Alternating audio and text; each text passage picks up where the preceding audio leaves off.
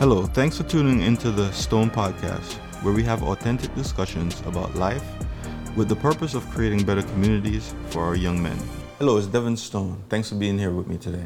Distractions are everywhere, especially if you're someone who's trying to make something of themselves or herself. You're gonna soon find out that you have to be very cognizant of what is it that's taking up your time and attention. If you're supposed to look at your phone and see how much time that you spend on your phone and what you could have been doing at that time, you see that you could better allocate your time to becoming what it is that you want to become in life just by putting the phone down. Also, other distractions, your family, people calling, whatever it is that it is that I need to get done, not what I want to get done, what I need to get done, allocate most of my time to that. And then after I get the hard hardest thing done first, everything gets exponentially easier. Another thing that I do to combat distraction is I put a monetary value on my time.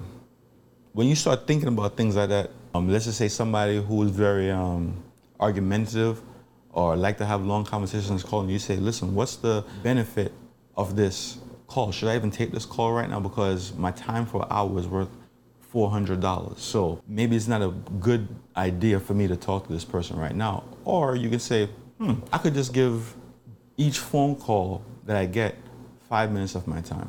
Pick up the phone and say, hey, listen, man, I'm very busy, only have five minutes to speak to you.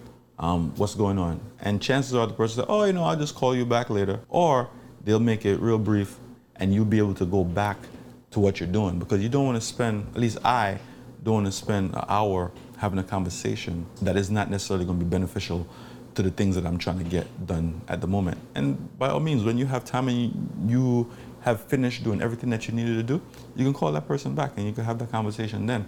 But I think that's one of the greatest things I've ever done is putting a monetary value on my time. You you won't once I did that, I stopped having non-beneficial conversations with people, especially talking to people that, you know, it's not necessarily you don't need to be talking to at the moment because it takes up a lot of your time. The person who's trying to do something with their life, and I, I would like to think that everybody is trying to do something with their life, you're gonna have to not do certain things that you enjoy doing. Some distractions, especially when summertime comes along, everybody's outside, you might want to go to parties and events and have fun, but you're going to have to learn to say no to certain things because those things are also distractions. They're going to take you away from things that you need to get done. And especially, you can go out and have fun, and when you come back, it's oh my God, now I have 15,000 15, things that I need to get done in this limited amount of time that I don't have. And now you're pressured to get things that you might not be able to finish those tasks as best as you could have if you had the time to take care of those things. I mean, by all means, some people work great under pressure. When the time is at the wire, they're able to get so much more done. And that might work for you, it might not. But you have to figure out what it is that's best for you so you can make the best decisions as to how to allocate your time. Everyone is not on the same path as you are, and everybody doesn't have the same capabilities as you are. You might not have the same capabilities as everybody else. There's some people that can go out and get distracted, and they're able to come back home and get everything done, and I mean get it done well. There's some people that's just built that way. I don't think majority of people are necessarily built to be able to accomplish things in that way. It's probably a very small percentage of people that can do that. Distractions could be going on vacations, right? Things get so piled up sometimes you say, oh man, I just need to get away for a while. But the thing that's going to happen is when you come back, it's the same amount of work that you left behind is right there. So yeah, you went and had some fun and you enjoyed yourself, but the work still remain. Whatever it is that you need to accomplish still remain.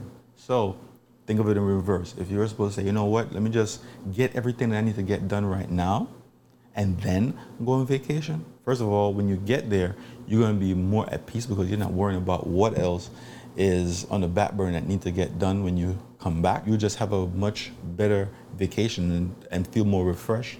And it's time to get back and doing the things that you were doing before. I think that you'll be more able to get whatever it is that you're getting done because you're in a better um, space of mind. So basically, be careful your time. Don't get distracted. Make sure you do the things that you have to do in order to achieve.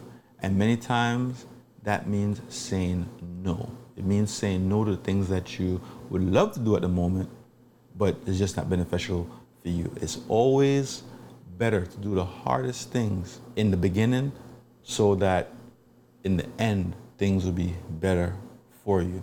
Especially just in life in general. The person who generally focus on their studies, take the time out, don't go to parties and clubs and enjoying themselves all the time, and put that time into their education for four years of schooling or whatever the case might be, or learning a trade, right, and saying no to things, that person usually in later on in life is able to have more time for leisure and fun and end up making more because they spent the time in the beginning not being distracted and doing the things that they had to do in order to succeed. So if there's some things that I might not have addressed that you have done to combat distractions, please share them so we can all learn and become more informed about not being distracted or becoming less distracted by things. Till the next time, later. Peace. Thanks for listening to the Stone Podcast. To watch the entire podcast on YouTube, please feel free to click on the link in the show notes below.